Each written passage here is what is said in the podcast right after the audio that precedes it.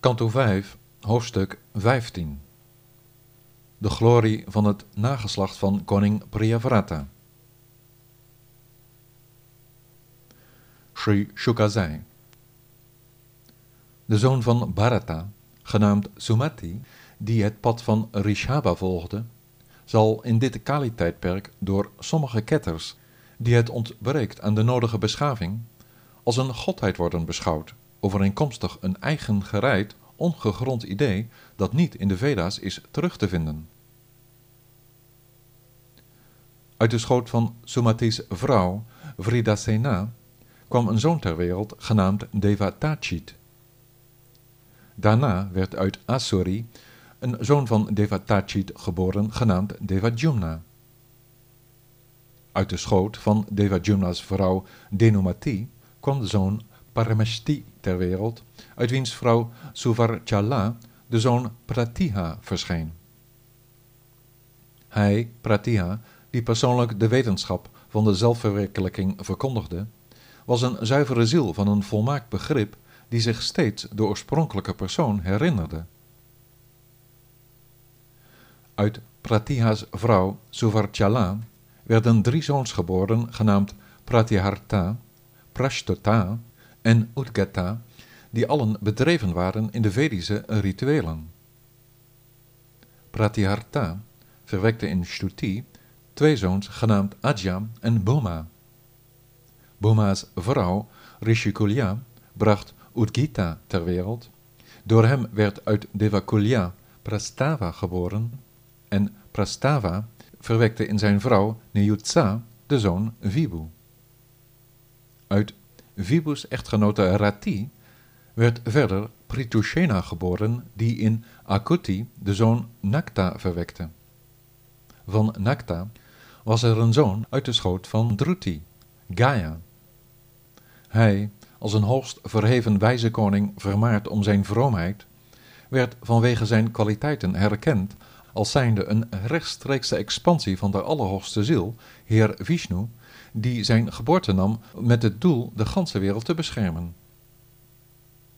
Hij, gedreven door zuivere goedheid, ontwikkelde zich tot de leidende persoonlijkheid, de Mahapurusha, in de samenleving.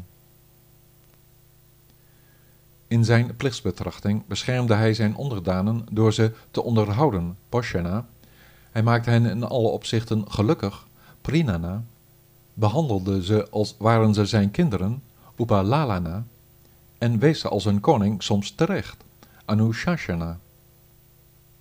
Hij voerde in ieder opzicht al de voorgeschreven religieuze plechtigheden uit voor de Allerhoogste Heer, de grote persoonlijkheid en bron van alle levende wezens, die het Allerhoogste Brahman is in eigen persoon.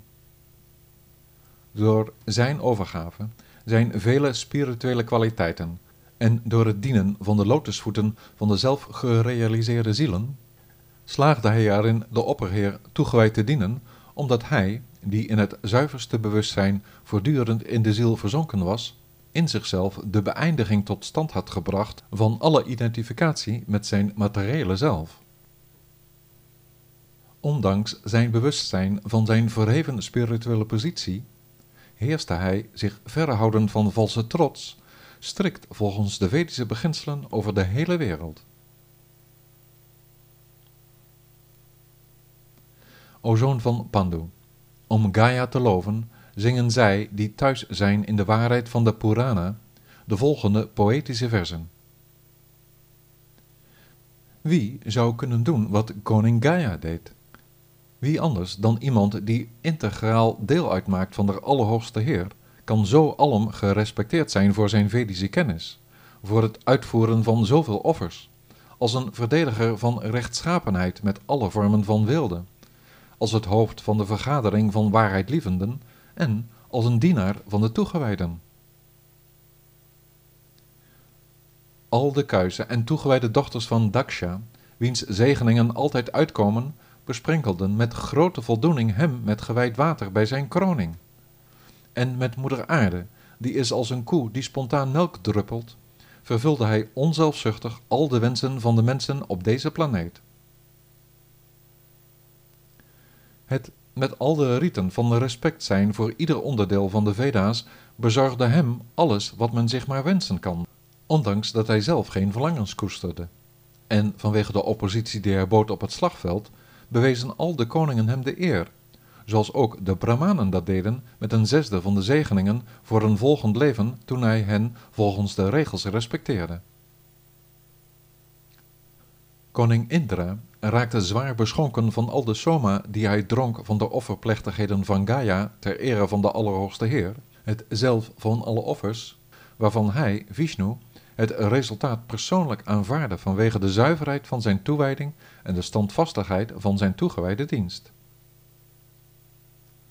Als men de Heer in het offerperk tevreden stelt, stemt men direct al de goden met Heer Brahma voorop gunstig, alsmede het geheel van de menselijke samenleving, de lagere schepselen en de planten en de grassen.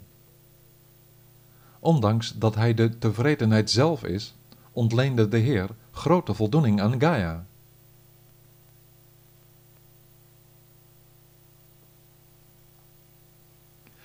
Uit zijn vrouw Gayanti werden drie zoons Chitraratha, Sugati en Avarodhana geboren. Uit Chitraratra's vrouw Urna werd Samrat geboren en van hem werd Marichi geboren uit Utkala. Uit Marichi's vrouw Bindumati was er een kind genaamd Bindu of Binduman en van Bindu's vrouw Saraga was er een kind genaamd Madhu, waarop volgend er van Madhu's vrouw Sumana er een zoon ter wereld kwam die Viravrata heette.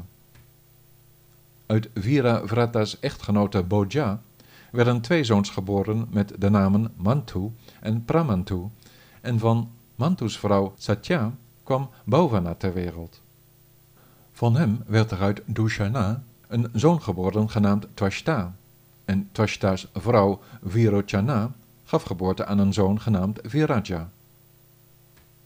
Uit Viraja's echtgenote Vishuchi namen een honderdtal zonen en één dochter hun geboorte met Shatajit als de eerste.